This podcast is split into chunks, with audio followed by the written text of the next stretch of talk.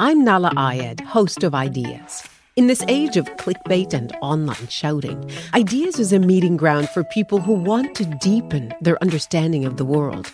Join me as we crack open a concept to see how it plays out over place and time and how it matters today. From the rise of authoritarianism to the history of cult movies, no idea is off limits. Ideas is on the CBC Listen app or wherever you find your podcasts. This is a CBC podcast.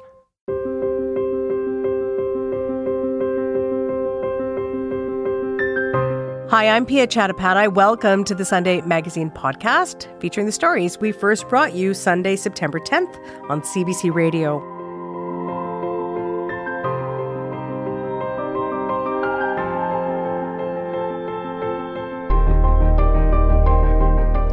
Vermette is closing the circle on the series she set in motion with her breakout novel, The Break.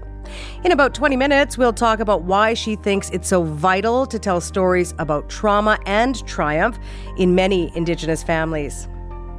Later on, we'll turn our focus to this Crown Corporation. CBC President and CEO Catherine Tait will be by to discuss her vision, her critics, and where your public broadcaster fits in a media world under threat. After that, the pressure is going to be on me and our other players as our monthly challenge, That's Puzzling, returns. But right now, our Sunday politics panel is here and on deck. They'll have the latest on this weekend's Federal Conservative Policy Convention and where all the parties and their priorities stand as Parliament gets ready to sit. That's all starting right now on the Sunday Magazine podcast.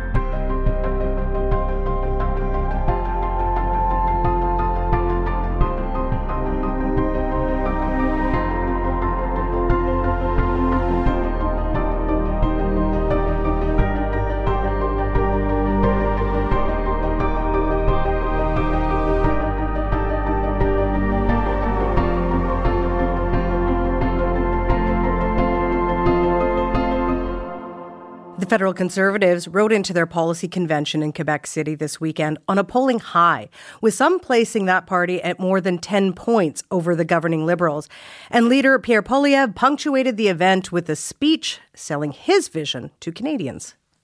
So here's the choice between the costly coalition and my common sense plan.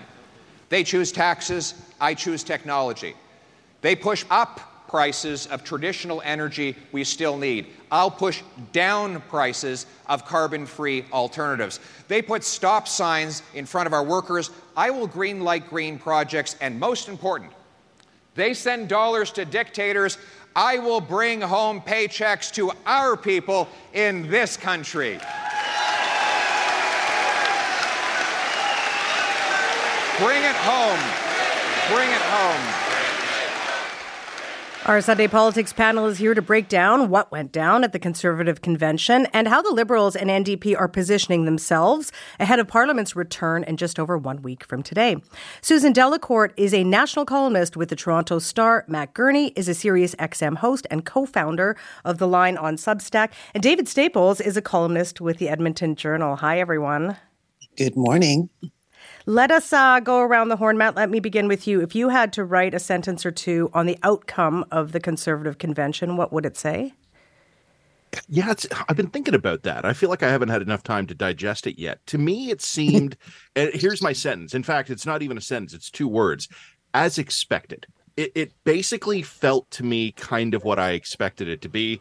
Heavy on the leader, heavy on Poilievre, heavy on the this is uh, why the liberals are bad this is what we're going to do for canadians but also unapologetic in taking on some of the issues that i think erin o'toole and probably even andrew scheer would have shied away from. So yeah i'll go with as expected. Probably the only surprise i come out of it with is that i've been a little bit surprised at least thus far that there doesn't seem to be a lot of traction uh, among the liberals of be, really being able to kind of score any points on them here. Maybe that's coming, like maybe that starts tomorrow, but thus far, like sending Minister Guilbeault, I just I didn't think that worked. Okay, we'll talk more about the Liberals' response to all this and how how that party will position itself. But uh, David, uh, from the Conservative Convention, in a sentence or two.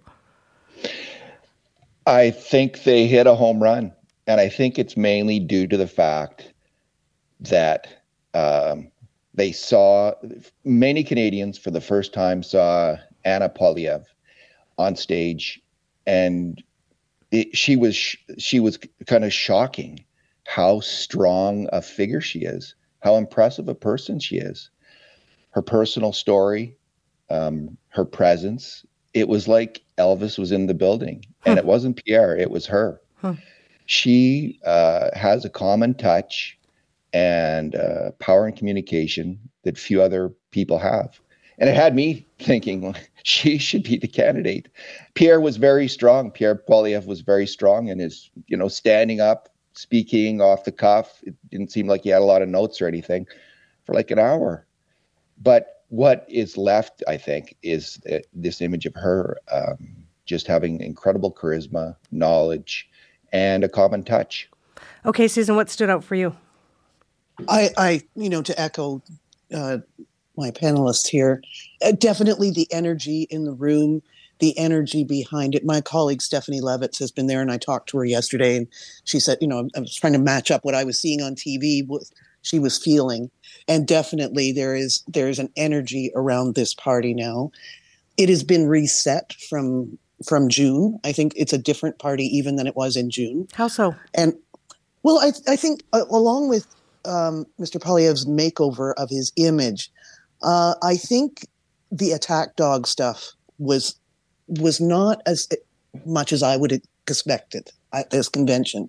You know, I watch Pierre Poilievre's daily news conferences, and they are anti-Trudeau rants, basically, and that's about it. And there was a lot more uh, in in his speech on Friday night.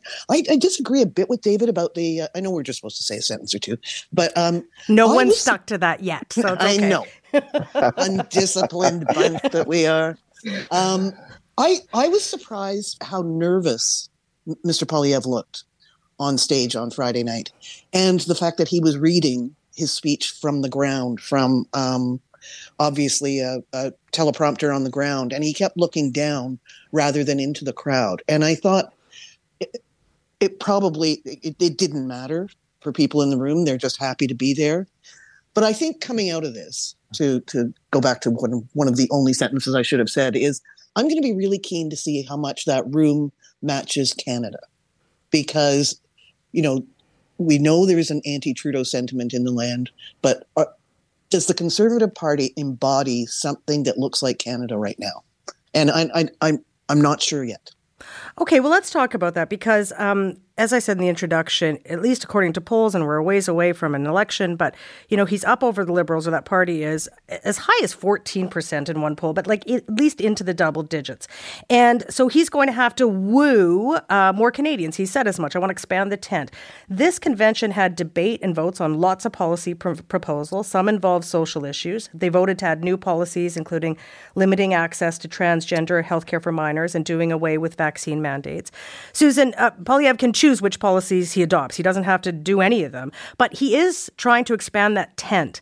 These are divisive issues, divisive cultural issues in our country. So now what does he do with all of this? Well, he's got to do a better job of that than uh, his two predecessors immediately. Um, Erin O'Toole and Andrew Scheer fell into this trap too of trying to juggle appealing to the conservative base without offending the you know the swing voters. And twice now in two past elections the conservatives have failed to do that. So i expect mr hmm, poilievre to do it the way harper did which is he'll he'll put everything around freedom and libertarianism almost. You know everybody's free to have their opinion but what the leader says goes. And that's that's the juggling act he's got mm. ahead of him, and he's he's just got to do it better than than his past two predecessors. David, how do you see this one? Like expanding the tent, bringing in those soft liberals and other Canadians who might at this point not be so interested in the Conservative Party and its social issues, and yet being true to your base. Well, I think the freedom, the call for freedom, um, will resonate with the conservative base. And, you know, like Danielle Smith in Alberta, he got a lot of traction with people who were upset with COVID um, restrictions. And one of the biggest applauses that uh, Anna Poilievre got was when she brought up the truckers. And this is a big thing with conservatives uh, freedom, freedom, freedom. But I don't actually think it's going to be the focus of Poilievre's campaign, and I don't think it was the focus of their overall message. What they really are focusing on is people are hurting and they talked a lot. There was tons of personal stories about meeting this person and that person from across Canada who's really hurting. And often those stories can come across as canned and phony, but the, the fact of the matter is people are hurting. We all know people who are hurting. And if this is their message, that their whole focus is helping those people, it's it's a very interesting one for the conservatives because you know helping people doesn't always come first to mind with conservatives. But if that's the first thing out of their mouths constantly during these, you know, this extended campaign until the next election. We're here for you. We're here to help. People are hurting. We know it, and we're going to bring in a whole slate of economic programs and policies that are going to they're going to repair that. I think it's a very powerful message right now, and it's and it's and it's um, it's a straw it's a good it's a good place to fight the election for the conservatives is on economic issues and that's where they're going to go matt will that work for the conservatives in other words like they have obviously strong support in the prairies especially in alberta where where david is but in the more swing ridings and say BC or Ontario, where in order to win enough seats to form the next government, they're going to have to make more inroads hard to guess if it's going to work. Uh, I'm going to punt that one and say, ask me in two years. But I think we could say now it's working like we we have seen uh, the polls shift in a big way. I don't know if it sticks, right? Like I don't know if that lasts, but as of right now, at least, it's working. And I, I think I want I want to pick up uh, Piya on something that both David and Susan were saying about kind of the grounds where this election is going to be fought on. Uh, yeah, the economic issues, the cost of living issues, housing in particular, that is one where I think Pierre Poilievre has a winning card, and obviously I think he's going to play it but I also have the sense, and right now it's more gut feeling than anything else. I, I've spent some time this morning looking at polls because that's how I like to start a Sunday. I wanted to see if I could find proof of this, and I can't really yet, but I have the sense that the ground has shifted and that some of these social issues that would have been, um, you know, campaign killing poison for Erin O'Toole or Andrew Scheer just aren't going to be in the same way for for Pierre Poilievre. I don't know if that makes them campaign winners, but I think he's going to be able to take stands on issues of accommodations for for trans people or uh, issues like vaccine mandates. I think he has a different situation, and I think D- David used the ter- terminology. I'm going to pick up with it here. He's fighting on a different battle battleground. Like the terrain is different for him here. He, he, Susan's right. He has to do a better job than uh, Erin O'Toole did. But at the same time, I just think his job might actually be a little easier. All right. Um, if you're just joining us this morning, I'm joined by political columnists Susan Delacourt, Matt Gurney, and David Staples. We're talking about the federal political landscape. The House uh, sits again uh, a week from tomorrow. Um, okay, let us talk about the Liberals because the Conservatives' rise in the polls largely comes at the Liberals' expense, um, and it is sure to hang over the Liberals' caucus retreat in London, Ontario this week. David, what can the Liberals do to rebuild the support they've lost, to, to change the dial and the focus from Pierre Poilievre? that is a very difficult question, Piya, because th- these economic issues um, aren't going to go away fast. The, the interest rates, we, we got so used to low interest rates, 20 years of them. They're not coming back. They're not coming back anytime soon. It's not going to happen the, the debt and the deficit, this kind of spending, it's not dealt with overnight. Inflation isn't dealt with quickly. You know, a lot of the other scandals, SNC Lavalin seemed like a big scandal. Well, in the leaders' debate before that election, it didn't, it, I think it came up once. It was mentioned once in the entire leaders' debate. Um, the whole thing with China, all the various issues, seems like a big scandal. But again, I don't think it's going to come up in the election because those scandals don't hit people where they live. They don't hit you when you go to the gas station, when you go to the grocery store, when you're looking for a raise at work. Those are the issues for Canadians. They are not easy to fix. And Justin Trudeau's economic policies are going to be blamed for, rightly or wrongly, and that's a debate we could have, but they are going to be blamed for the economic policies we have. They're, those economic nothing's going to change in the next few years. It's going to be difficult times in Canada as I see it. So, what can you do? Um, is Justin Trudeau willing to bring in a whole suite of far more conservative economic policies, as the Liberals have done in the past under Jean Chrétien and Paul Martin, kind of adopt the conservative playbook on the economy. I see zero, next to zero chance that's going to happen. So they have to have a leader and a policy program which is going to seriously address these economic issues. And until they do that, and it may take them a, a few years, it may take them a, a new leader or two, they're going to struggle, I think. They're going to eventually do it, but it's going to take some time. Susan, how did the Liberals turn the tide? Well, Pierre Poilievre has a very big job because he's not only got to unite the conservatives, but he's got to unite the liberals too, because that is that's what worked at their convention, liberals in May. Uh, they all went in there sort of in a in a restive mood, and it was the talk of Poilievre and the prospect of Poilievre winning that united them. So I think you're going to see this week uh, the prime minister talking a lot about that. You're going to see cabinet ministers talking about the Poilievre threat. I, I, I, wrote this week though that that Trudeau has two two troubles at least, um, or two sets of them. One is the Conservatives. The other is his own party. Hmm. It's dispirited. My colleague Althea Raj did a piece this week that I highly recommend you look at. She she ran she ran out of time talking to people, and they're open. Liberal MPs openly frustrated. The cabinet reset didn't help them. So there's a bad mood in the party. There's a, a threat from the conservatives that's more credible and real now than it was when Parliament broke. And then, you know, they've still got to manage this deal with the NDP. I, I would call that half a trouble. But the, the two big ones are one is coming from outside the conservatives, and one is coming from the, the dispirited morale inside the Liberal what, Party. What, right what's now. behind that dispirited morale? Like the backbenchers in Althea's piece are, are, are you know, not thrilled with the prime minister's office with the PMO.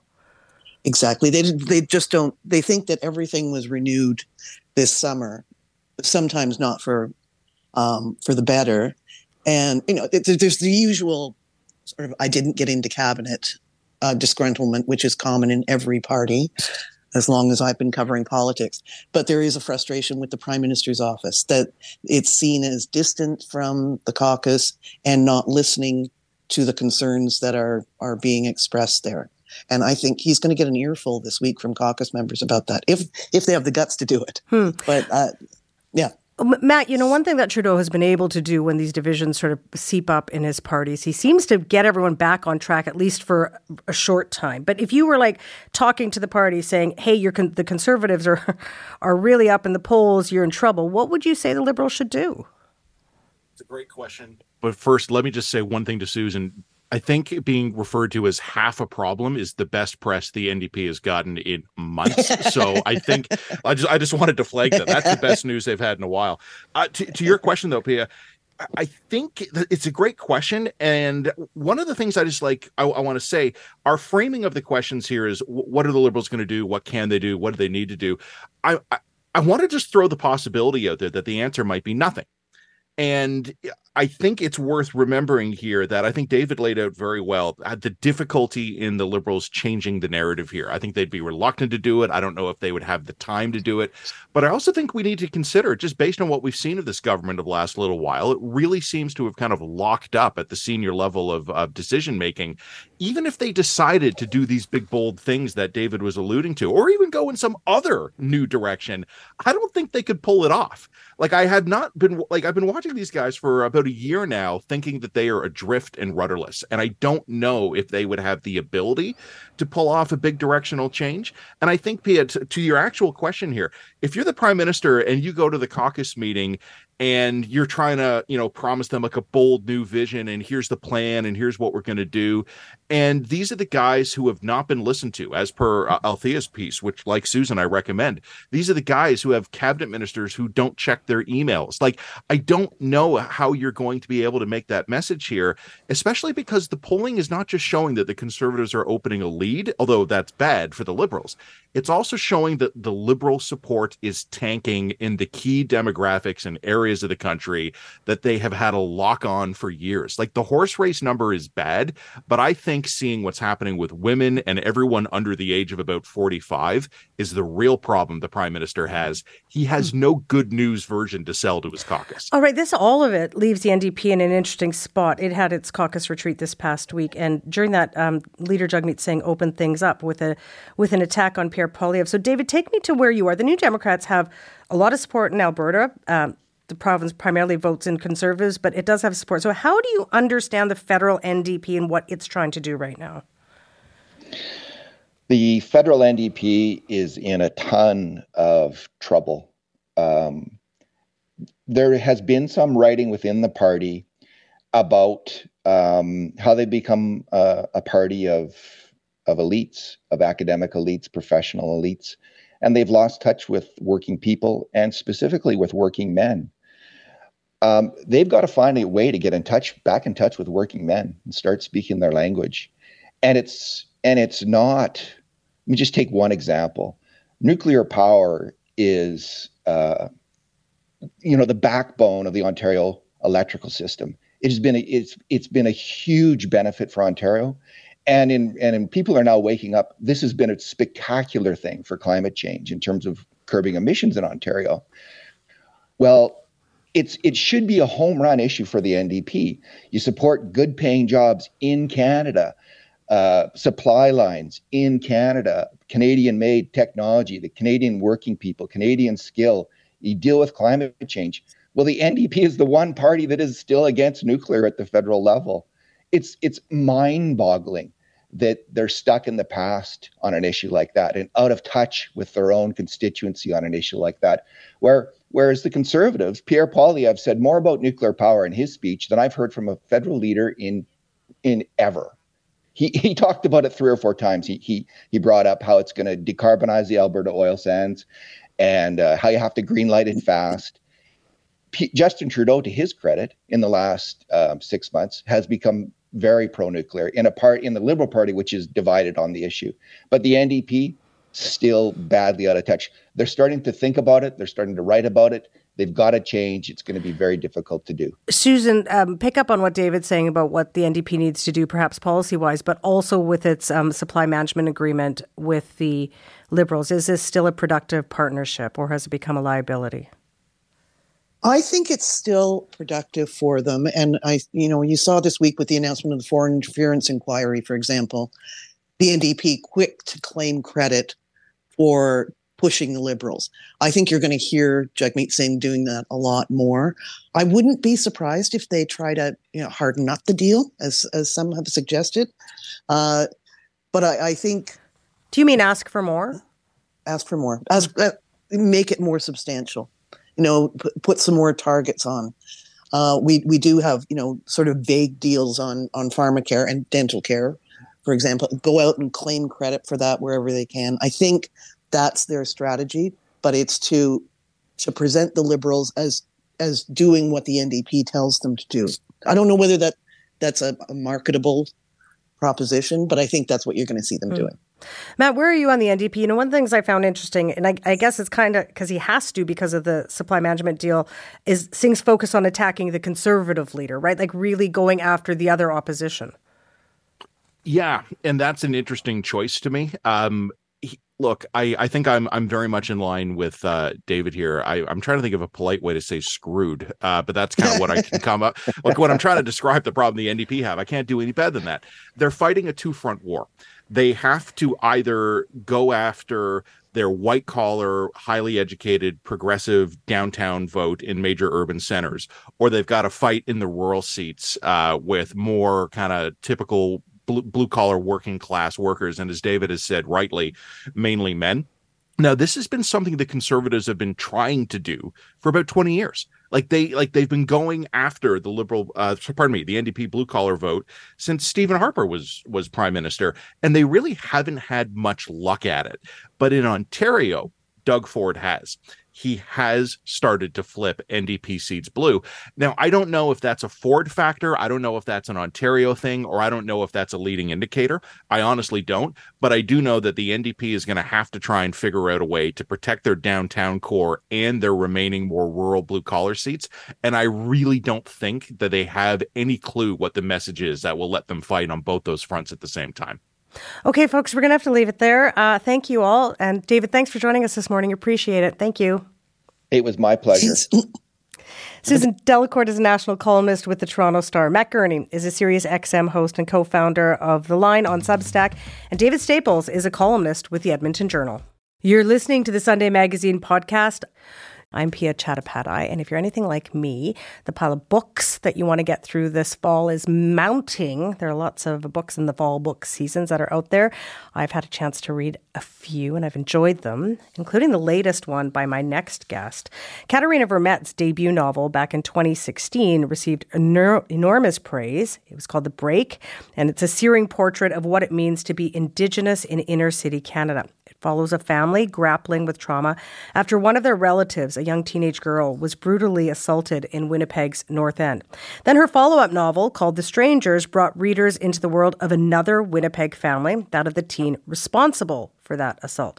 Well, now the award winning novelist and poet is back with the third installment in this ongoing story. It's called The Circle, and this one weaves the stories of these two families together, just as Phoenix Stranger, the girl who's convicted of the attack, is released from prison. Katherena Vermette, hello. It's nice to be here. Thank you. Thank you for your book. I know that each of the three books, the ones I just mentioned, can be read independently, but they are a trilogy of sorts. So mm-hmm. when you set out to write the break a number of years ago. Was this the plan? Was the plan always to write a series of connected books? I don't think it, plan is not the right word. I think dream is probably the word. But when I sat down to write my first novel, it was daunting enough to write a novel, never mind a whole bunch of novels. So I really just concentrated on that one. And I thought that I knew this larger story. I saw the families. I knew what was happening next. I, I honestly thought that was just how you write a novel, that the characters just continue to haunt you. Hmm. But it wasn't until a couple years later, after I had relaxed after that story, that I really realized there was something there and really wanted to sit down to to finish writing that story finish in quotation marks to continue to write that story. Yeah so with the circle you know you can think of the uh, circle as closing something. So is, is this the last one in this series? Well i look at them as interconnected standalone, but they at the same time they do follow a chronological arc. Um, I do feel that this is the completion of that particular arc. In a lot of ways, the circle bookends the break, in that it's a response to that. Whereas the strangers in the middle is more of that family saga backstory of of that particular family, and this one is, as you said, the two families coming together. Hmm.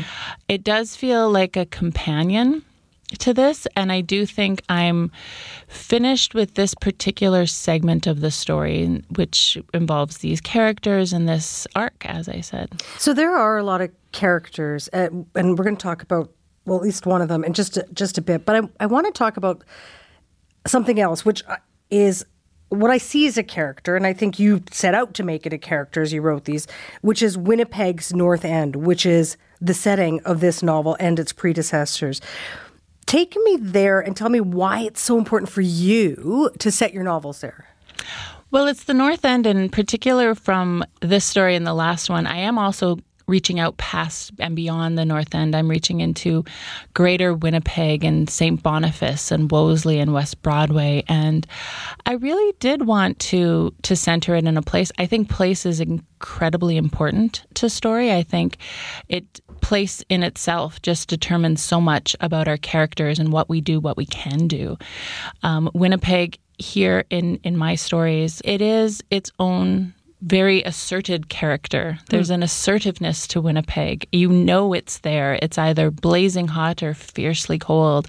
To be like just as one part of the example, like it really matters what neighborhood you're in.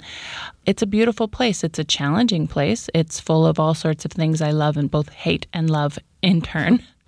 but it is, as I say, worthy of literary attention. And of course, there's you know large indigenous communities in this these settings and the history of all that as well. Mm-hmm, mm-hmm. Winnipeg has an amazing history. We're, we come from such amazing. I say badass. I don't know if I can say that. You I might be bleeded. Okay. um, badass warriors. I mean, this is a city built on resistance. Like literally, the first major act of Winnipeg, or the place that was settled to be Winnipeg, called Red River, was the Pemmican Wars and the resistance between fur trade groups. One of which was the founding of the Michif Nation, um, and then further on to that, our coming into Canada was built on still more resistance. You know, so I really like to to push against that history. I do think we definitely, all of us, in one way or another, come from that and are affected by that. Resistance is a good segue to talk about the character Phoenix Stranger, who is sort of the crux in uh, in the circle. Everything sort of circles around um, her and her release. So for people who are listening who have never picked up a Katherena Vermette novel, tell me about Phoenix. What who she is, what she represents to you. Oh, what she represents. Phoenix is kind of like this alter ego that's been following me around for, gosh, I don't even want to guess how long. The Break as a novel took me many, many years to write. So it was many years before 2016. We've been hanging out with one another. She's a difficult to love. She is as much her own worst enemy as someone who I have immense empathy for because of all of the things she's had to endure and literally house inside of her her little body. She has this fight in her this well i think in her life she's really had to be hard and learned to provide a thick hard shell in order to walk about the world and keep herself as safe as she can which is not very safe. Phoenix is a person who has communicated in the world through acts of extreme violence. She has been forced and i think part of my job as a storyteller is she does need to be accountable for those things. Hmm. And but at the same time those people who commit horrendous acts are also still in fact still human beings. So phoenix is definitely that. So the the novel the circle starts right when she is released from prison and all the people who love and care for her and want to love and care for her as well as those who were harmed by her are deeply affected by her entry into the community once again. Yeah, and so each chapter is devoted to one of these people who are connected in some way uh, to Phoenix, sort of telling their story and their connection and how they're thinking through her release. So the Phoenix's sister, the cousin of the girl she heard, their grandmothers, many, many more. Why did you th- feel it was important for your readers to hear all those differing views and accounts? Every single voice, everything, and then someone else. Like, I just feel like I just, I really indulged in my love for character. And when I set out to write, I thought it would be similar to my other novels where I would be returning to characters. I love multiple point of view novels and polyphonic novels or polyvocal novels, whatever you want to call them. I really do like re- taking different points of view and perspectives um, on the exact same situation and seeing just how different we all see the world, like profound differences, even in people who are terribly close to one another.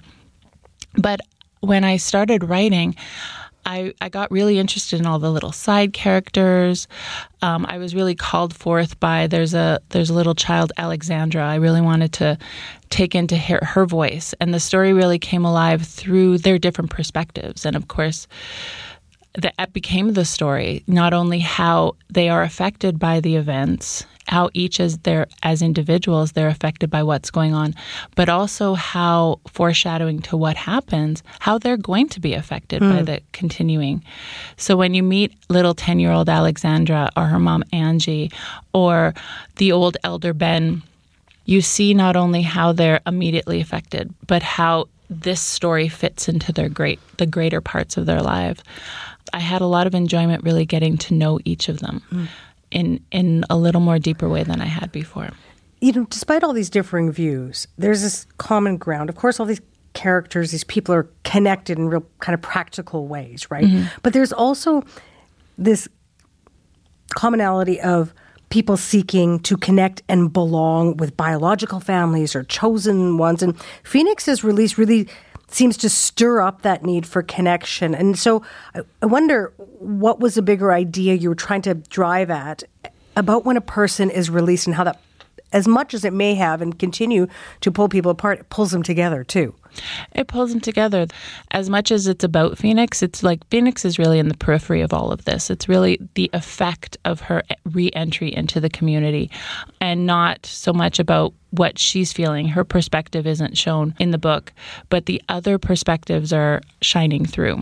So the idea of those who she's harmed, you know, how they kind of come together. The second chapter is Jake, whose cousin was harmed by Phoenix.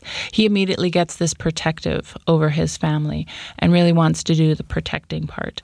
And that's kind of a compulsion that everyone gets through. And Phoenix's family reacts to her coming out. They're also protective of her in their way. So everyone's kind of doing the same thing. They're kind of protecting their own. They're trying to be family. They're trying to be good family members or citizens of the world, family mm-hmm. members. They're all doing the same things, even though it's contrary to what someone else is doing. So, as everyone of these characters is working their way through this, the complexities, all that, and these overlapping narratives, um, let me just, by way of example, talk about Phoenix's younger sister, Cedar, who who found some chosen family while her sister was in jail, and then we learned that a new friend of hers has a connection to Phoenix's victim. So again, these overlapping narratives and connection. That overlap. Katherena is fraught, but it does open a door to restorative justice, which I know is something you, you you've thought deeply about, and this was very intentional. So, tell me about restorative justice and how you want to approach it in this book okay, my criminology degree is many, many years old, and my knowledge of this area is very full of cobwebs. But the idea of restorative justice is really seeing from those who are victimized point of view as well as those who have victimized seeing where they come from and what has led them to that act and through that some might call it empathy some might call it justice whatever you want to call it through that you think of something that will restore hmm. in one way or another. The idea not so much as meting out punishment, but to prevent whatever has happened from happening again and to make not only those who are victimized, but those who have committed harm whole, as whole as possible. That's a really you know, I er, encourage everyone to look up what restorative justice means because I'm, you know, I'm a poet and I say things really backwards sometimes. but the idea here is really using that concept, that very, very big concept that's actually built on many traditional knowledges and that and traditional practices of of restoring and bringing people together in the circle in order to see different perspectives. So here in this novel, that's really the the symbol maybe the analogy, the thing that I play with. My characters aren't sitting here in a circle telling each other about their lives. They're going about their lives and in real time in the action of the story. But through their perspectives, you hear about what they're going through and what they will go through in the future. Mm. If you're just joining us, I'm Piya Chattopadhyay, and I'm speaking with Katherena Vermette, who has a new novel out. It's called The Circle. So, Katherena, when I'm reading this novel, I had to frequently remind myself that this is fiction, which is a tribute to your great writing, that it, it, felt so very real. The parallels to real life, this, the many, many echoes of the conversations we're having in this country, the stories mm. we're hearing from many, many Indigenous people in this country. So, at one point, there's this newspaper journalist who's speaking with a young Indigenous man who's been jailed for murder. And he tells the reporter, This is what you write I come from a long line of prisoners. My whole family was prisoners, only they were locked up in residential schools or on reserves they couldn't leave without a paper or in foster care. You're making a point that goes beyond the page of fiction. Why is that historical context important to you to write about when we're talking about? Restorative justice or reconciliation uh, or to enter into the many conversations that we're having in our country? Well, I always like to preface this part where to say that I'm I'm a storyteller, I'm a fiction writer. I purposely write fiction because I don't want to mess around with real things and real facts. That quote that the very fictionalized gang member, incarcerated gang member, person, human being, young man said was really in response to readings I've done and experiences I've had throughout my life with people who've been incarcerated, involved with the law, involved with, you know, gangs.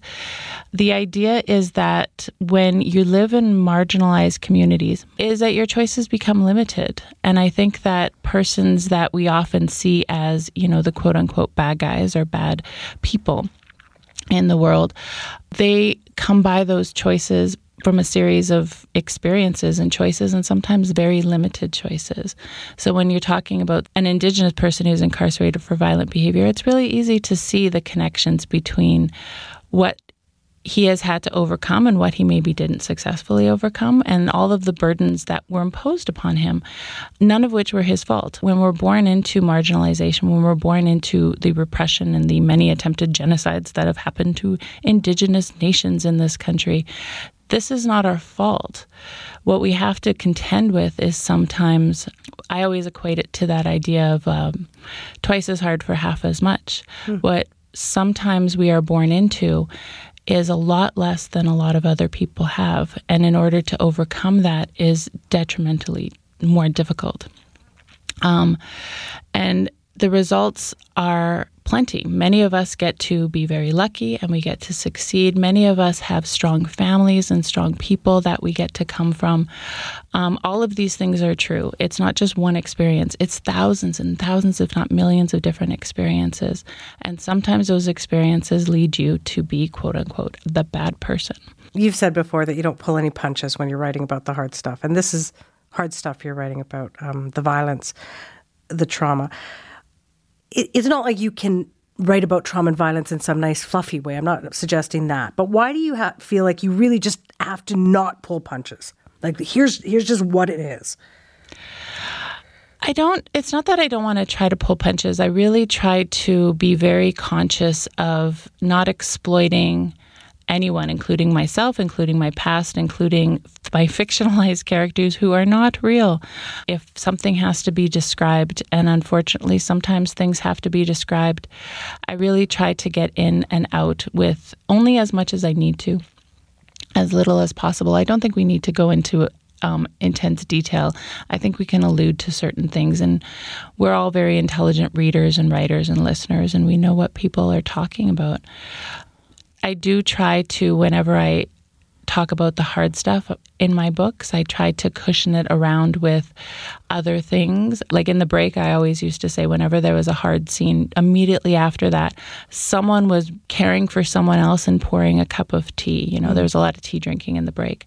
In this one, I feel like the violence was was less but immediately after that there was always some care so when Jake talks about his past and his his trouble that he got into and his conflict with the law, he immediately got sent to an elder and got to have some absolute beautiful care.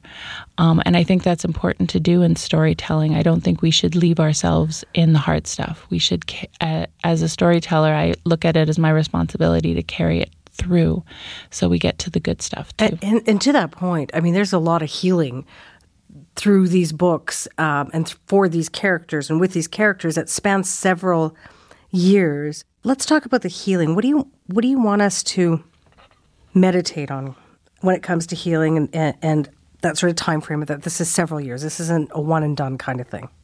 What I wanted to put in here is not only the hard stuff that sometimes looks really glaring, especially if you don't know to look for it. I mean, someone else might read this book and not think it's very hard because, or, you know, maybe I let some people off the hook, or maybe they, this sound looks familiar to to their life and it doesn't look as harsh, but other people it might be completely out of left field and unknown. I do think as much as the hard stuff is there, there's also incredible healing there. There's there's a lot of elders in this book. There's a lot of healers and caregivers and community people who are taking care in this book and for everyone who's doing harm, there's someone who's doing immense amounts of good, mm. even if they're hurting too. Even if, because we're all human, you know, and we're all doing our own things at the same time. And I don't think that the the wrong we do necessarily outweighs the good we do. I think there's there's a lot more good in here. The book ends with this traditional Sundance ceremony. It's it's a joyful event despite all the pain and trauma. It doesn't gloss it over. It doesn't, you know, just tie a nice little bow around it, but it is a sort of beautiful ending. Like there's this feeling of momentum of, of, of moving forward. I imagine from your part, again, not to tie in a bow, but that was something you want to reflect in your writing of this. I did. I did. In these three novels, one of the things that each of them have in common is they do have ceremony in each. At the end of the break, they go to a sweat. They go to a visit a sweat lodge. Um, in the middle of the strangers, Phoenix undergoes a naming ceremony, and then at the end of this, they go to a Sundance. And I should also preface that as well as that I'm very respectful when it comes to ceremony, and I don't describe the ceremony itself. I describe the people kind of on the outskirts. You know, this the sweat scene at the end of the break is the conversation they have after the sweat and after you go to into the lodge and that immense relief and you have those really good conversations. I don't describe the ceremony itself. I'm not describing the Sundance. I'm describing two people who visit the Sundance, one of them for the first time, and just that immense feeling you have in ceremony when people come together to literally work for their communities and themselves and that healing that happens that is is so palatable and it's so powerful and you can feel it. And that was the healing i think every every sentence in the book required at the end. And that was definitely the healing that i wanted for the end and i wanted for these characters. Because that's the beauty of fiction. I can i can lead everyone um, whenever possible whenever i can um, I can lead them to where I think they should go. And, and ceremony is such a beautiful place mm. to go. So I got to take some people there. I know for so many readers who love your work, um, it's going to be if this is the end of these fictional characters in terms of you writing about them, it's going to be hard for a lot of readers to say goodbye to them as well. Um, you've really taken us into their worlds. And I thank you for this book and for talking to me today. Well, thank you so much. It was my pleasure. Katherena Vermette is a Métis writer. Her new novel is called The Circle.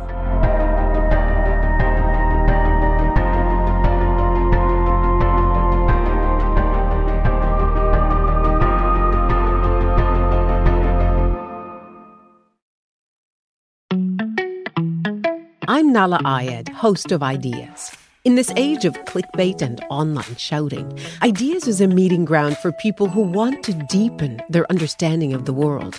Join me as we crack open a concept to see how it plays out over place and time and how it matters today. From the rise of authoritarianism to the history of cult movies, no idea is off limits. Ideas is on the CBC Listen app or wherever you find your podcasts. It's a very uncertain time for Canadian media as it faces a number of huge challenges. Newspapers, as well as TV and radio numbers, are in decline as audiences express news fatigue and distrust. Layoffs in the industry are mounting, and the federal government's Online News Act, referred to as Bill C 18, has led to blocked content on Facebook and Instagram rather than compensation. And I can tell you, we are facing all of that here at your national public broadcaster, with media leaders trying to navigate the future landscape in this time of deep transformation. Well, Catherine Tait is the president and CEO of CBC Radio Canada. Catherine, good morning. It's nice to have you in studio. Nice to meet you. good morning, Piya. It's a delight to be here. We will dig into the challenges I mentioned just a bit. But before we do that, I want you to start off by just make your case. You've been in charge of this organization for just over five years now. Your term's been extended until January of 2025. Here's the case I want you to make. Why should CBC Radio Canada exist in 2023 to the tune of about $1.2 billion of taxpayers' money? That's a great question. I would say that um, the case goes like this. First of all, CBC Radio Canada is the only, the only national news organization in this country. That means coast to coast to coast in English, in French, and eight Indigenous languages. So without that national public broadcaster, people in Newfoundland won't be speaking to the people in Gaspé, won't be speaking to the people in Whitehorse.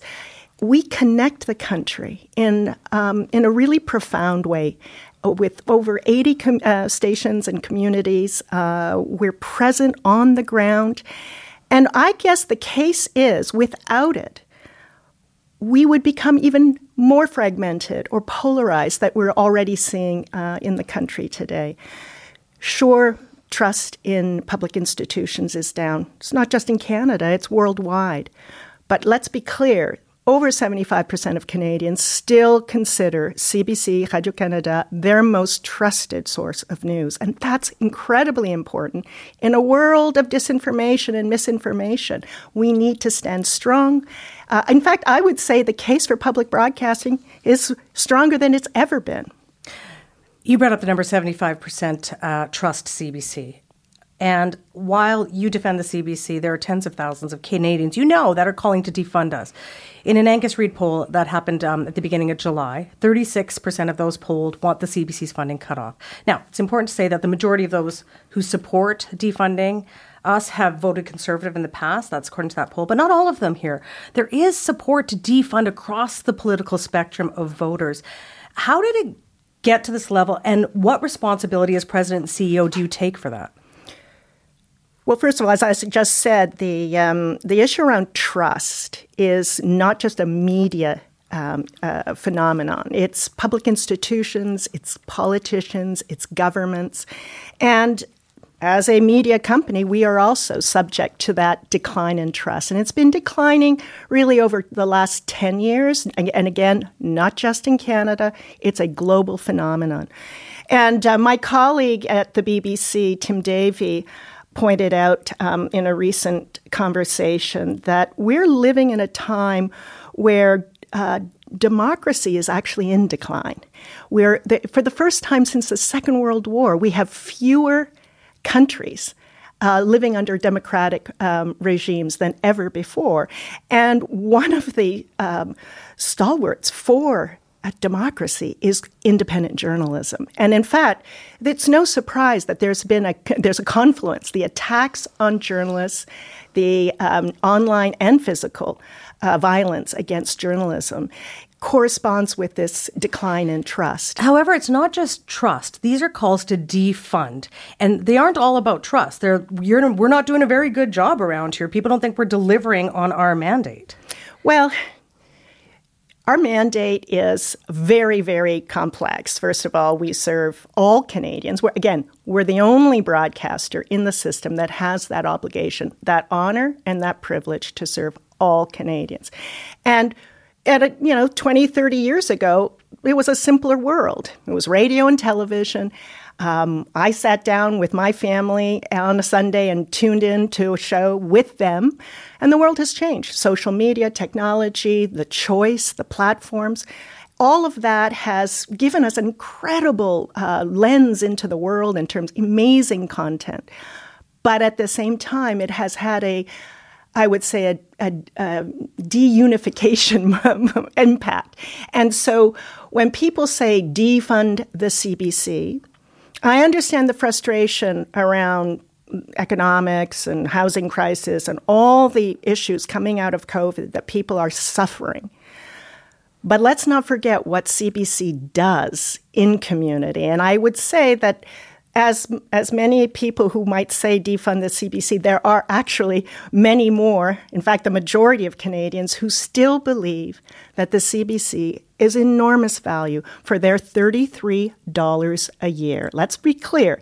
That's a week of lattes or two months of Netflix, you get for three, $33 TV, radio, streaming, podcasts, this show, Piya.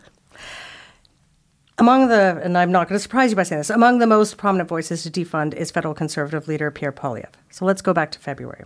This is in an interview you did with the Globe and Mail. You were quoted as calling the defund message a slogan to solicit donations for the Conservative Party and quoted as saying, There's a lot of CBC bashing going on, somewhat stoked by the leader of the opposition. Poilievre then responds on Twitter saying about you, Catherine Tait, quote, She launched a partisan attack against me, proving my claim that the $1.2 billion corporation is a mouthpiece for Justin Trudeau by wading into the political conversation, which the CBC is part of, do you not compromise this public broadcasters' role as independent of politics and government direction? I think it's important to understand that um, I am not a journalist. I do not touch the journalism in this company, as you well know. I have never met you till today. To I have no editorial influence, um, as it should be. The newsrooms operate independently uh, from management. The first line of my job description is to advocate for a strong public broadcaster.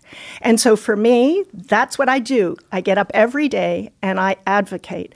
And if I feel that uh, people are um, attacking us, I will always be there to stand up and say, here are the 10, the 100 reasons why public broadcasting matters. Except you didn't say that. You said that the fans were flamed by the leader of the opposition. And all I can say is, I truly, truly believe that a country without public broadcasting, in fact, this has been demonstrated in, um, in Europe, that countries that have vibrant, strong, well funded public broadcasters have a corresponding higher level of civic engagement, democratic involvement, and lower levels of polarization. Recent political polling shows the federal um, conservatives ahead of the liberals, meaning the defunding of the CBC could become a reality if Poilievre and his party for- form the next government. The Conservative Policy Convention was this weekend, and the leader talked about selling off federal buildings and land to build housing, and he said this. You know, it just warms my heart to think of the beautiful family rolling up in their U Haul to their wonderful new home in the former headquarters of the CBC.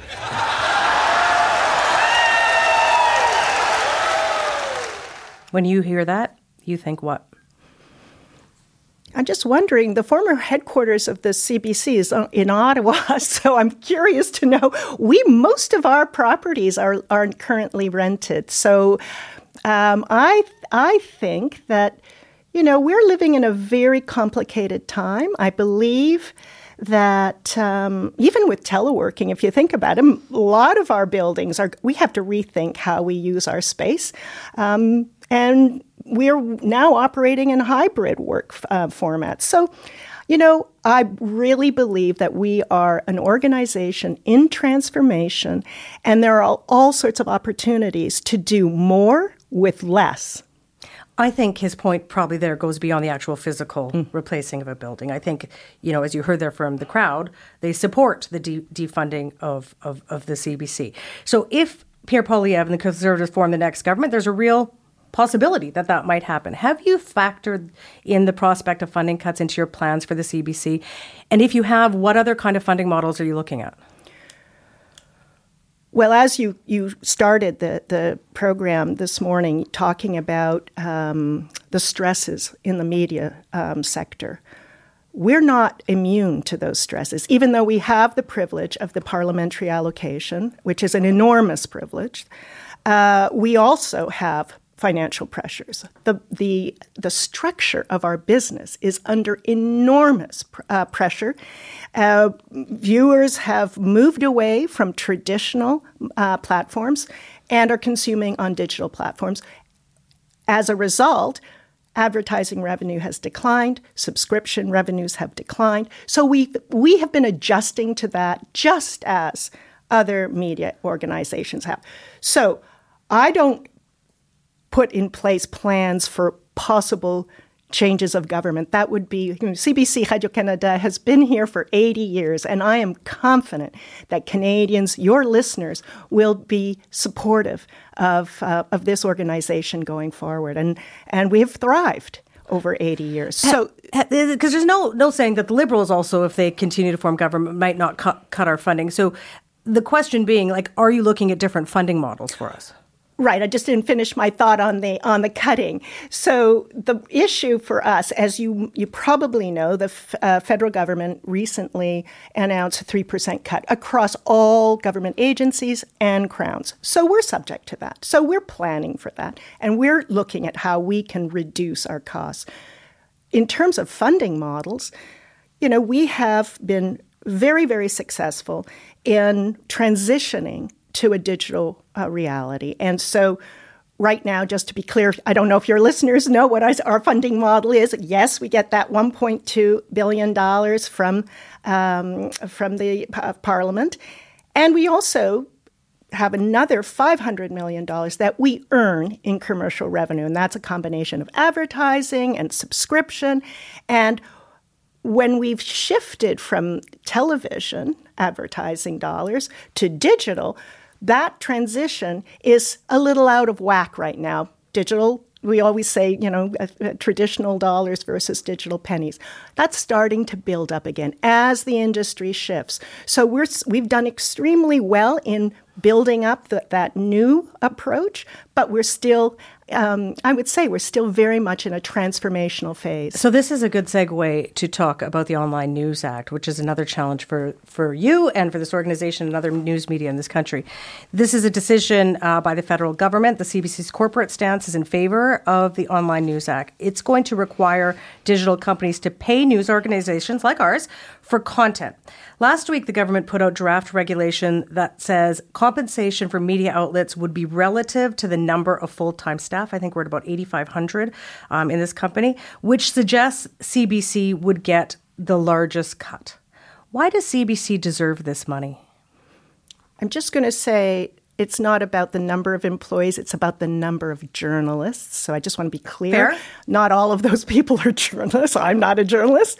Um, but to be clear, let's just step back for a second. What is this Online News Act really about? I just want to be, you know, put it in simple language.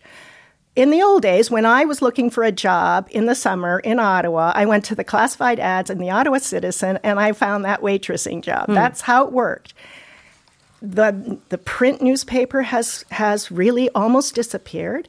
And as the uh, news industry moved online, the source of revenue was digital advertising. At the same time, Google and Facebook, or Meta, came into our market. We invited them in happily. And today, those two companies account for 80% of all digital advertising. That means every Canadian news organization and other companies are sharing 20%. So that really disproportionate um, situation is what the Online News Act is trying to address.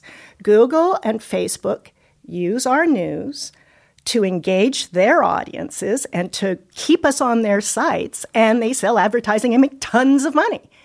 We're saying, or the idea here, is that if you use the news, pay for it. It's just fair.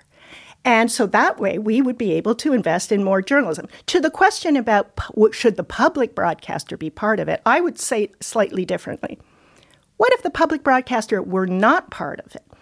So that would mean that Canadians are subsidizing the, uh, the public broadcaster and then giving the news free to Google and Facebook who would make money on. So it would almost be like the Canadian public is subsidizing two trillion dollar companies. And meanwhile, the privates, they would have to pay the private news organizations for their news. Is that right? Who would they favor? Well, of course, they'd favor the free news.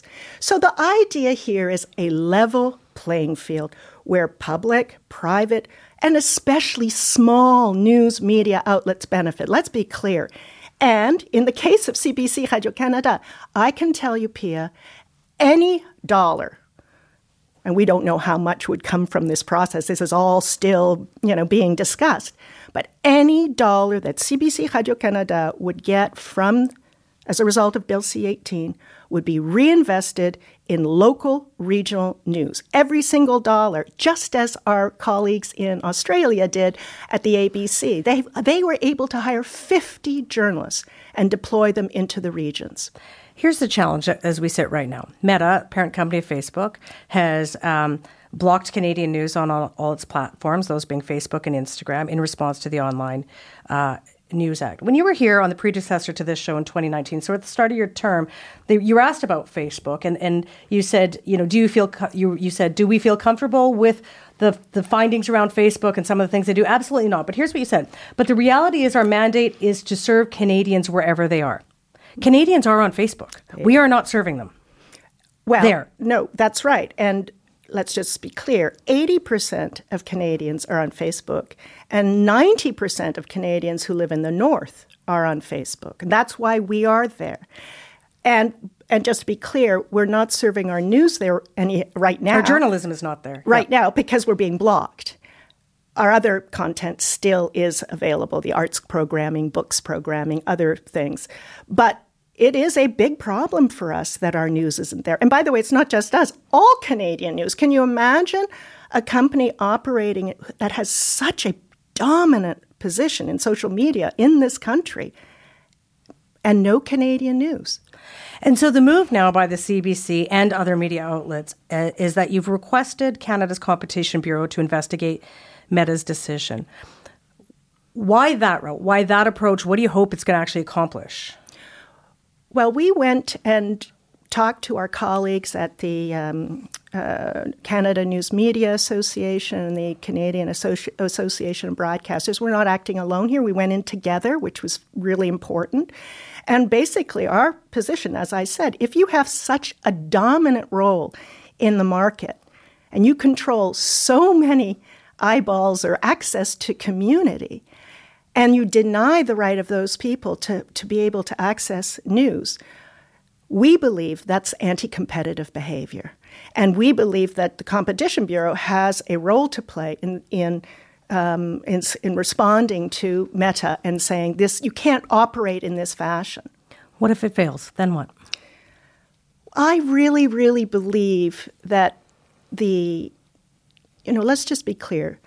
Meta's objection to the Online News Act isn't about Canada, it's about the world.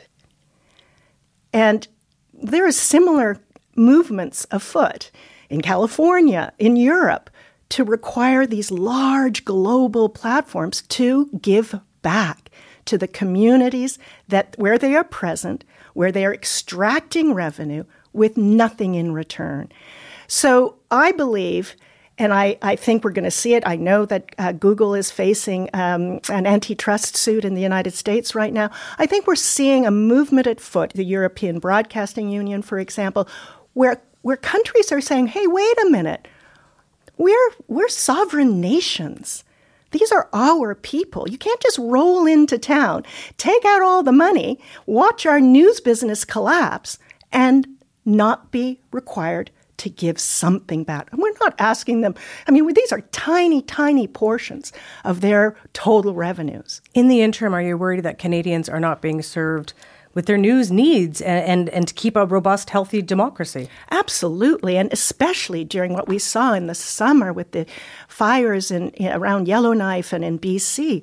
These communities had no access to news, and oftentimes they that's how they get the information they need. And we and absent CBC or other local news, it's a, it creates a vacuum and an opportunity for disinformation or misinformation to flow in. I, I read in one CBC um, report that a woman thought that the, the road was open at 10, but it was the wrong time.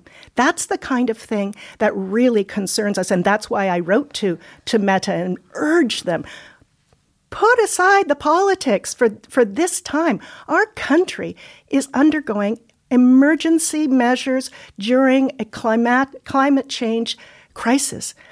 It's, it said no. And it said no. I'm Piya Chattopadhyay, and uh, the voice you're hearing is Catherine Tait, the president and CEO of CBC Radio Canada. Catherine, let us talk about the workforce. I said that CBC has about 8,500 people employed in all different things, not just journalists, across the corporation. About a quarter of those are temporary workers. For years, they have been talking about the financial and mental toll of that precarity. So when you were here again in 2019, you had said um, to those same kinds of similar staff concerns by saying, "quote Our obligation is the culture of the place that allows people to speak up and not to feel precarious or threatened in their jobs." What have you done to meet that obligation, considering these ongoing, age-old concerns? Oh, I heard it loud and clear. I, one of the things that I do, as a you know, great privilege, I travel to all our stations across the country, and I hear from um, all the employees, including temporary employees. First of all, just because you're a temporary employee doesn't mean you're not a valued employee. That was that's message number one. But what we did practically is we started to put in place um, programs to support uh, number one, training of temporary employees, but also access to permanent jobs. So we've made a lot of progress. It's incredibly important for us to be able to bring in younger, more diverse, um, uh, uh, new faces into this organization. And, and temporary employees are often the source of that. It's hard to pay your rent when you're a temporary employee. It's hard to pay your rent in a lot of jobs in, in Canada right now, and we recognize that. And we're working really, really hard to do better. And I think, you know, as we go into our next um, union negotiations, I look forward to those conversations. CBC, um, as you said, and as you said, is, is, is really important, exists on many platforms. We juggle TV, streaming, digital, radio, audio. I think there's probably more in news, sports, arts, so on. We, we, we do offer a lot. The latest public financial report showing all of our key performance indicators, which reflects a period from April through December of 2022. It shows our audience reach is below target on some of the biggest platforms.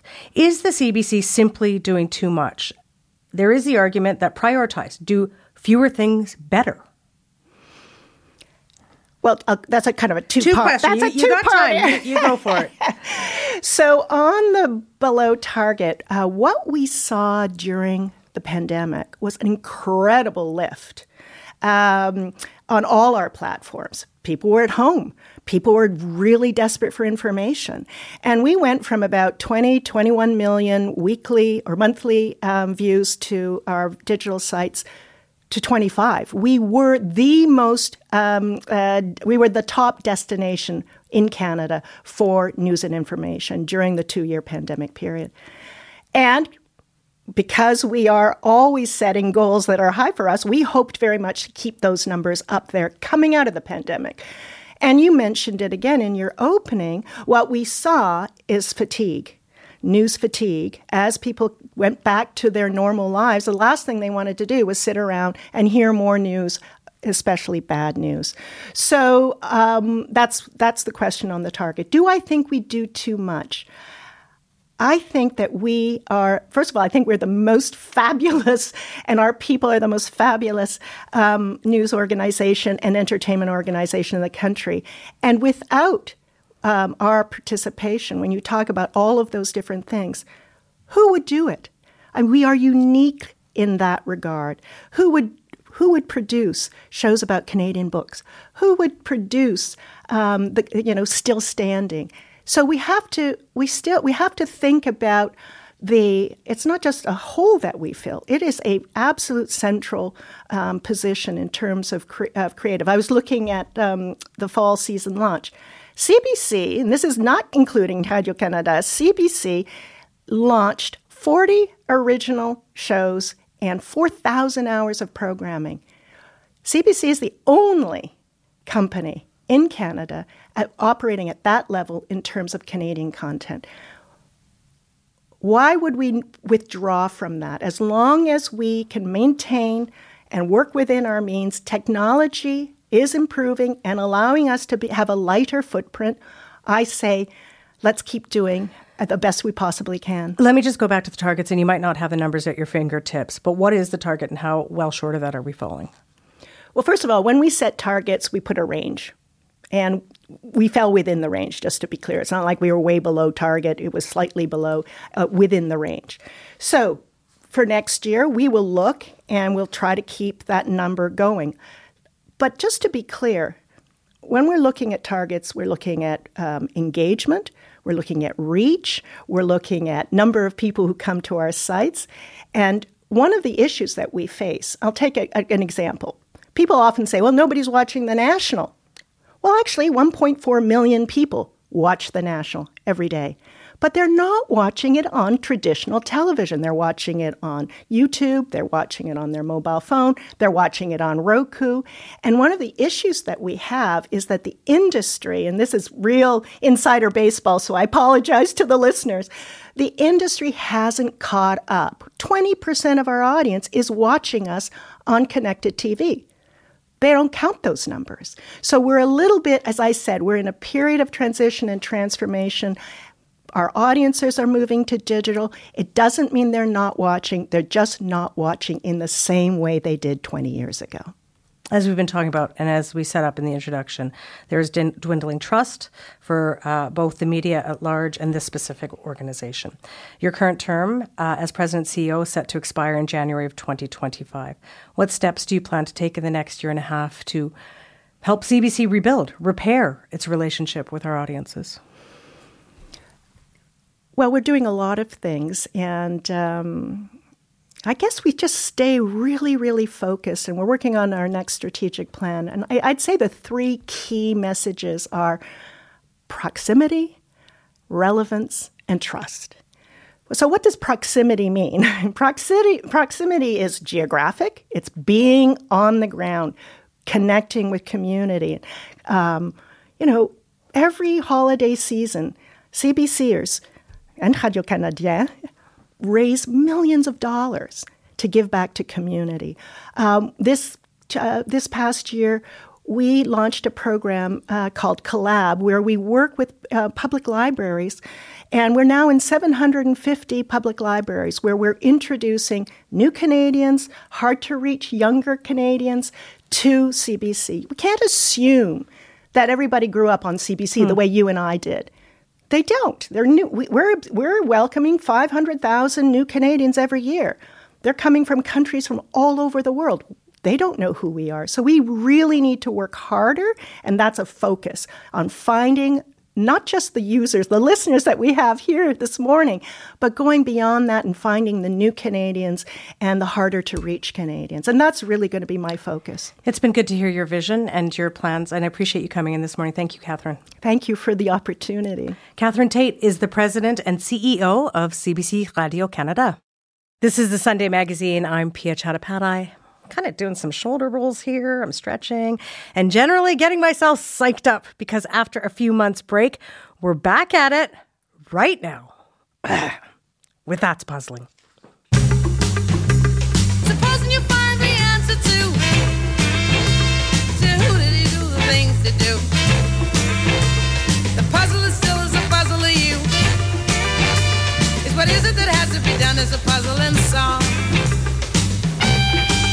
Love that Shirley Ellis jingle. It is time for me to face off against another familiar CBC voice and one of our clever listeners in a battle of brain teasers. As always, we are joined by puzzle master Peter Brown. Now, Peter, I've been Yes. away for a bit, but if I recall correctly, the last three times I played That's Puzzling, I was victorious. Am I right? Oh, you're right. Piya, you are on the verge. You are on the verge of possibly becoming the Michael Jordan of the 21st mm-hmm. century. Can I explain? Go ahead. You won you won 3 times, but then in June you didn't play. 30 years ago, next month, Michael Jordan had won 3 NBA championships, quit to play baseball, came back and won 3 more. So if you run off 3 more wins this month and the next 2, you and Michael Jordan will stand alone in having achieved this. No pressure, Piya. I'm going to say something very controversial. You ready for it? Yep. I am no Michael Jordan. I have had a relaxing, languid summer. I have no confidence that I've got my game back, be it baseball, basketball, or certainly that's puzzling. Well, that's either some admirable humility or some crafty gamesmanship, and we'll find out which. Uh, we have only two competitors stand in Piya's way, just the two today. Let's meet them now. First in Toronto, it's CBC's national education reporter, Deana Sumanac-Johnson. Hello, Deanna. Hello, Peter. Deanna, for me, this time of year really is the beginning of the year when the leaves turn, when the kids go back to school. Are you here with your new glue sticks and pencil case and shiny new binders? Are you equipped for the beginning of the school year? Uh, I- I'm equipped for this quiz only because Pierre reminded me that I should have a pencil and paper ready. Oh, so I don't think this is a good augury of my, my performance today. But uh, I am in the midst of thinking about uh, education themes that are going to define uh, this week and the next few months. I've been talking about it to everybody who would listen on radio or television. Uh, and yeah, doing lots of stories, back to school stories. So we're about to see whether the education reporter is educated on, on other Mm. things. But you Can I just say yeah. that Deanna is like that kid you sit next to, and you, you're I'm the kid with all the school supplies, and I'm like, um, you're gonna need a pen for this. Do you want to borrow one? It was like that, but I didn't say it in that tone. But Deanna used the word augury, which I think is, scores top marks for vocabulary so far this season. We'll see how uh, uh, how I do today on this. She's sounding very bright to me, Pete. Yeah, me too. The mm-hmm. stage is set. And our third player qualified for today's game by entering our That's Puzzling Listeners Challenge. Back in June, we asked you to invent a new word that would describe the eerie silence that lets you know that your children or grandchildren may be doing something they're not supposed to. That silence that tells you there's mischief afoot. And the winning word that was invented is Dread silence. Dread silence. And the person who submitted that entry and joins us today in the Puzzle Dome is Ken McLean from Starbuck, Manitoba. Hello, Ken. Hi there. How you doing? I am well, thanks. Have you experienced a lot of dread silence in your life? I've had my share. Absolutely. I've been I experienced both being part of it and uh, doing it. It's a funny moment, isn't it, when you suddenly realize I have not heard a sound for a while. Someone is doing something bad. Well, somebody's doing something. I don't know. It's always bad, but they certainly Like they're sleeping in the middle of the day, which is great. Yeah, exactly. Yeah. And Ken, how, do you feel ready to take on uh, Deanna and Piya? I have to be honest with you. I'm very nervous, but yes, I'm going to give it my best shot. It's really luck of the draw, Ken. I, I wish you good luck and equally to the others. And let's jump in to That's Puzzling. We start today with a definition challenge. I'm going to give you one word and three possible definitions. Two of those definitions are real, one I have made up. Your challenge, players, is to spot the lie. Again, two real, one fake. Spot the fake. This is worth one point. Today's word is crimps. C R I M P S. It's like chimps, but there's an R in there. Crimps. Which of the following is not a real definition of the word crimps? Is it a British slang for running shoes? Is it, in jewelry making, beads used to create a loop in a necklace? Or is it a verb, an old military term, that means traps or deceives someone into joining the Navy? So it's British running shoes, the jewelry beads, or a term for tricking others into naval service. Which is the fake? Piya, what do you think? Oof. Oof, crimps. I think of those 1980 crimper. I, Yes. yes. Anyone who was a girl in the 80s remembers this. Crimpers, crimpers. Is that what? Funny. Is that what The they're called? crimped, crimped hair, right? Crimped hair, Crimped, yeah. yeah. Weird. So that's not one of my choices, though. So I know. I was hoping for that too. Okay, here's where I'm at. I know, like, I think when you squish the hook part of um, the necklace, I feel like there's a tool that may be called a crimper. So I'm going to say that one's real. So the beads are real, Pete. Okay. So now I'm just on the guessing thing. I feel like. I don't want to do a fake British accent because A would be bad and possibly offensive.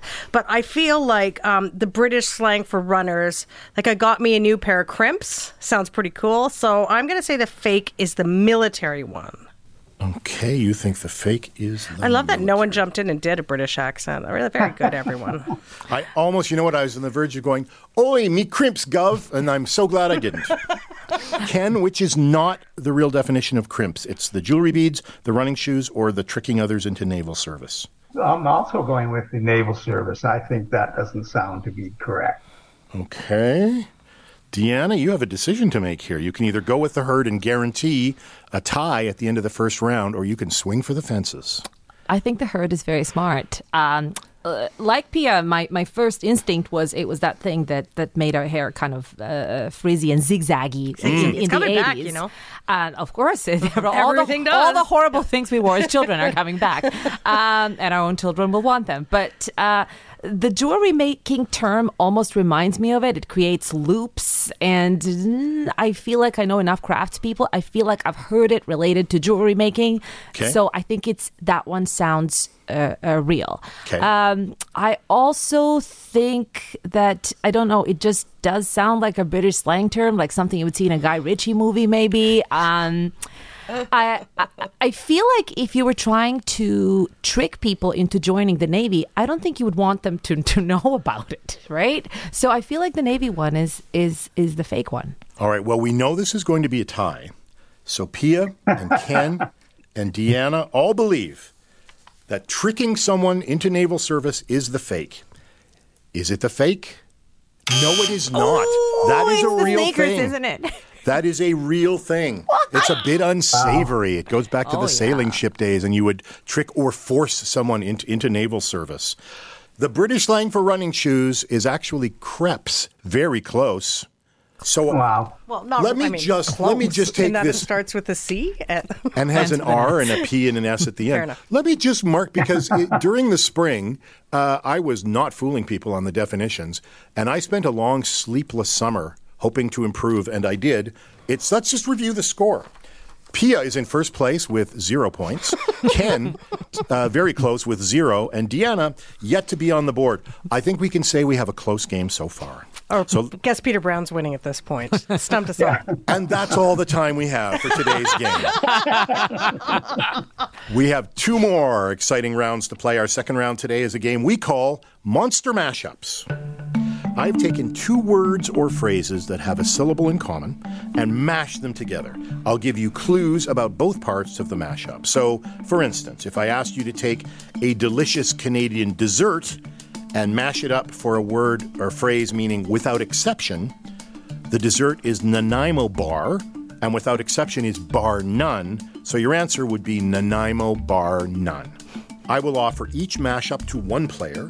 If that first person misses, the others can steal. These are worth two points, and hints are available. Let's play monster mashups. Deanna, you're first.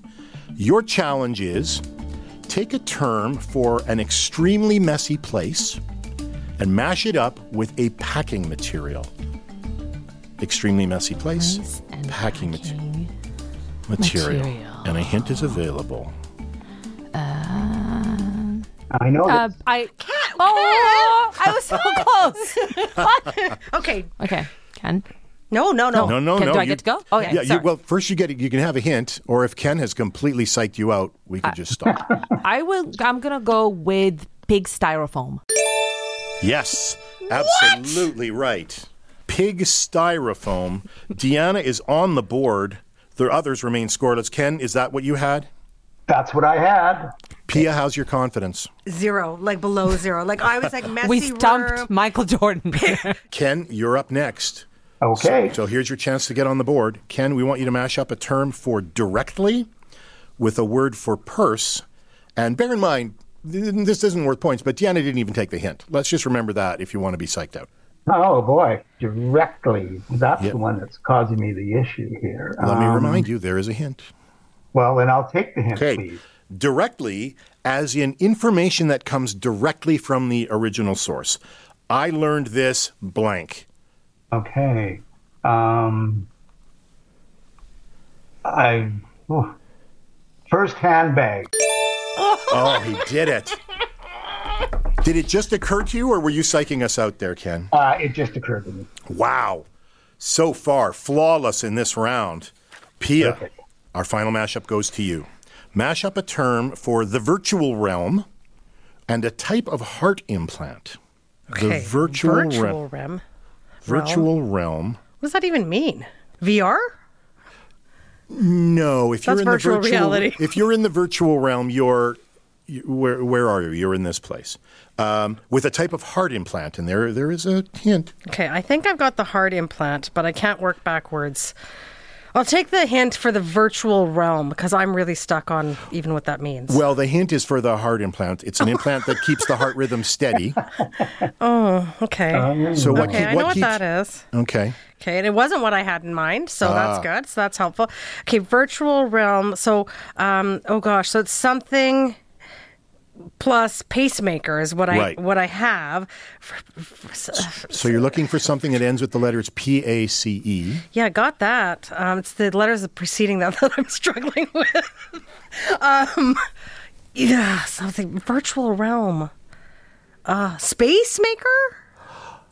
You're so close. Oh no! you've got you've got a good. I'm, I'm gonna space maker. something space maker. Oh, You're in the virtual world. You're in. VR, uh, virtual world, atmosphere. Space. Deanna's looking struggling too, so I, I'm I, I give up. I don't know this one. Uh, Deanna, do you have any idea? You're, it's your chance to Um, steal. Outer space maker. No, I, I no, no, I'm out. Ken? Wow. I was going to guess outer space maker. Um, jeez. I think you're going to feel a little bit sick. Um, Piya, I'm going to give you one for pacemaker. Cyberspace. Oh, cyberspace. That's so like 1990s compared to AI and stuff. See, cyberspace. That was tricky because the syllable kind of smudged there. So, Piya, the stage is set for an amazing three pointer at the buzzer to come from behind. After two rounds, Deanna has two. Ken has two.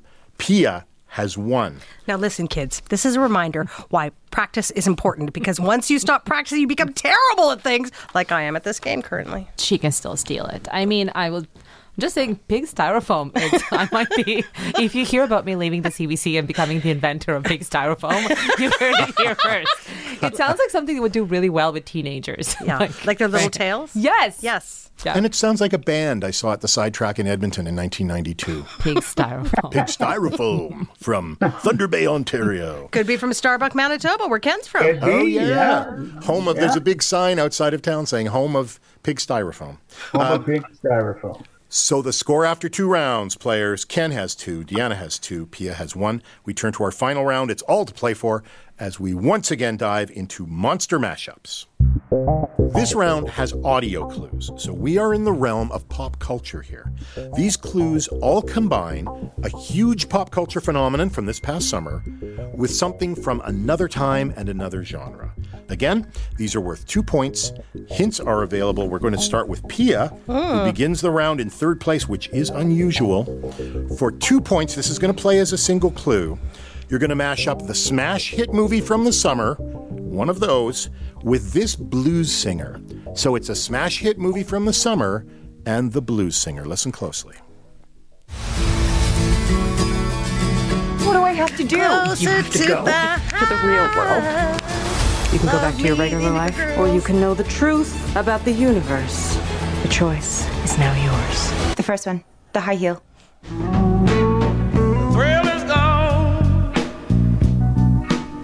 The thrill is gone away.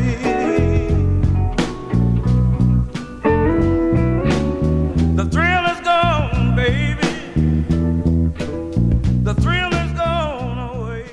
Uh, okay.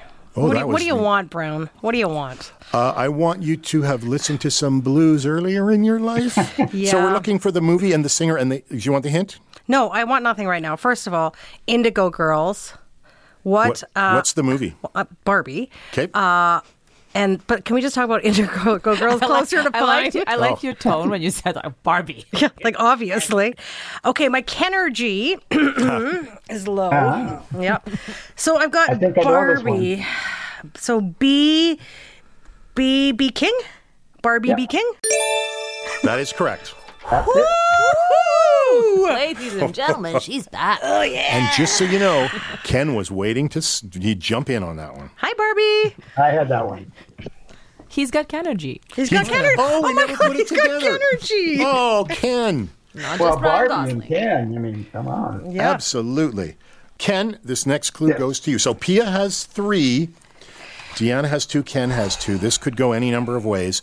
Ken, your mashup involves three names. The middle name is shared. Your challenge is to mash up this legendary Hollywood actress with this singer on a gigantic tour. So you probably know half of it already. So it's it. the actress and the singer. Ken, listen closely. Without a treaty of alliance with Egypt, you could not hold the territories under your command.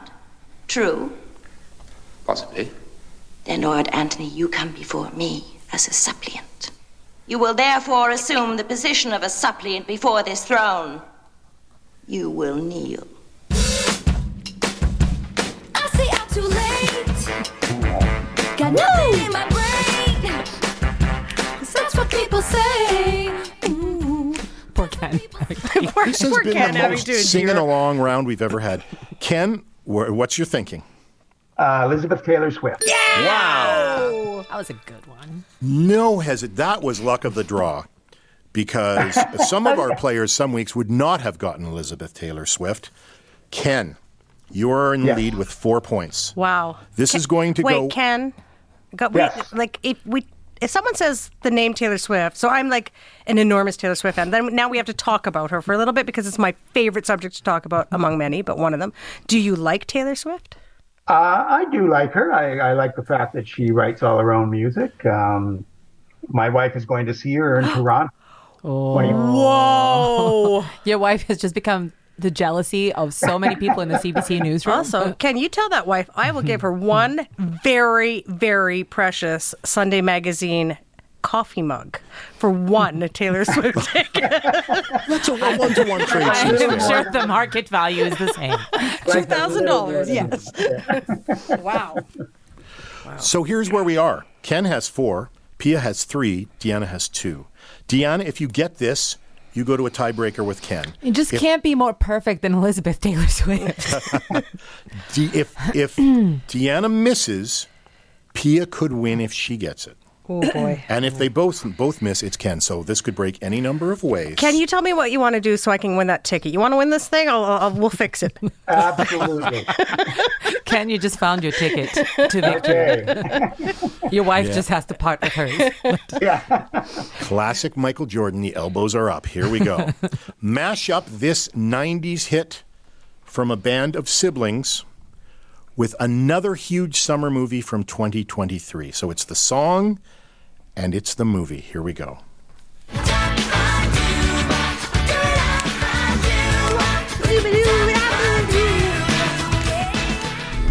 We've got one hope.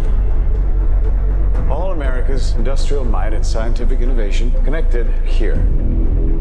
A secret laboratory. Got it. Keep everyone there until it's done. I heard her say, "Got it." What is it, Deana? Mm, Boppenheimer. That's right. Boppenheimer. I am Mm, Boppenheimer. There. Mm, You know what's funny is that you said 90s uh, band of siblings, and I was like, Oasis, I've got this. I was going for Oasis Heimer, but uh, uh, Boppenheimer is even better. So here's where we are. Deana and Ken are tied at four. Piya, I'm sorry, the streak is over. It's so Canadian to end in a tie. You know what? I, I have a solution. Piya wins. You know what? There, there is no. so much. That is there's so but Michael Jordan would do. here's, here's what I think. Tell me if I'm wrong. I declare that everyone except Piya is the winner. Fair. I'm in with that. But if she gets the Taylor Swift t- I'm the real winner. she's the real winner. Yeah, The real I mean, winner. Well, if something changes, I'll, you'll be the first one to know. There you go. Right. You mean chance if your still wife there. is suddenly unavailable to use her ticket? I know I think people in Star. Absolutely, I know yeah. people in Starbucks can. I would watch your wife very carefully, Ken. Thank you, players here and at home. And that is an inconclusive but very enjoyable first round of That's Puzzling. Peter, thank you. Enjoyable indeed. And thanks to Deana and Ken as well. We play That's Puzzling every month. And if you want to follow in Ken's footsteps by getting me a Taylor Swift ticket, just joking, uh, by playing on air next month, here's how to enter for a chance to do just that. Send us a real existing word. Maybe it's something obscure from your job or hobby or just a fun word you've come across in your travels. A word that's really going to stump us because if we choose your word, we'll join you'll join us on air and hear us try to decode what your word means. So, email your real but obscure word to Sunday at cbc.ca. Please put that's puzzling in the subject line and include your phone number. You have one week until next Sunday, September 17th to enter. The winner will play next month and win the ultimate prize. And no, it's not a Taylor Swift ticket, but I want one of those. It's a Sunday Magazine coffee mug. Also want one of those. Have one of those. It's a sweet mug. Perfect size and feel.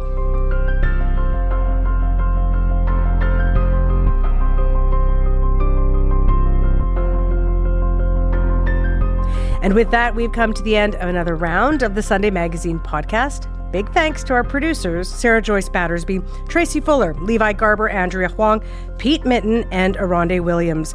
We had additional help this week from audio technician Emily Chiaravezio. Our senior producer is Brian Colton. Our executive producer is Donna Dingwall. I'm Piya Chattopadhyay. Thank you for lending us your ear here on the Sunday Magazine podcast.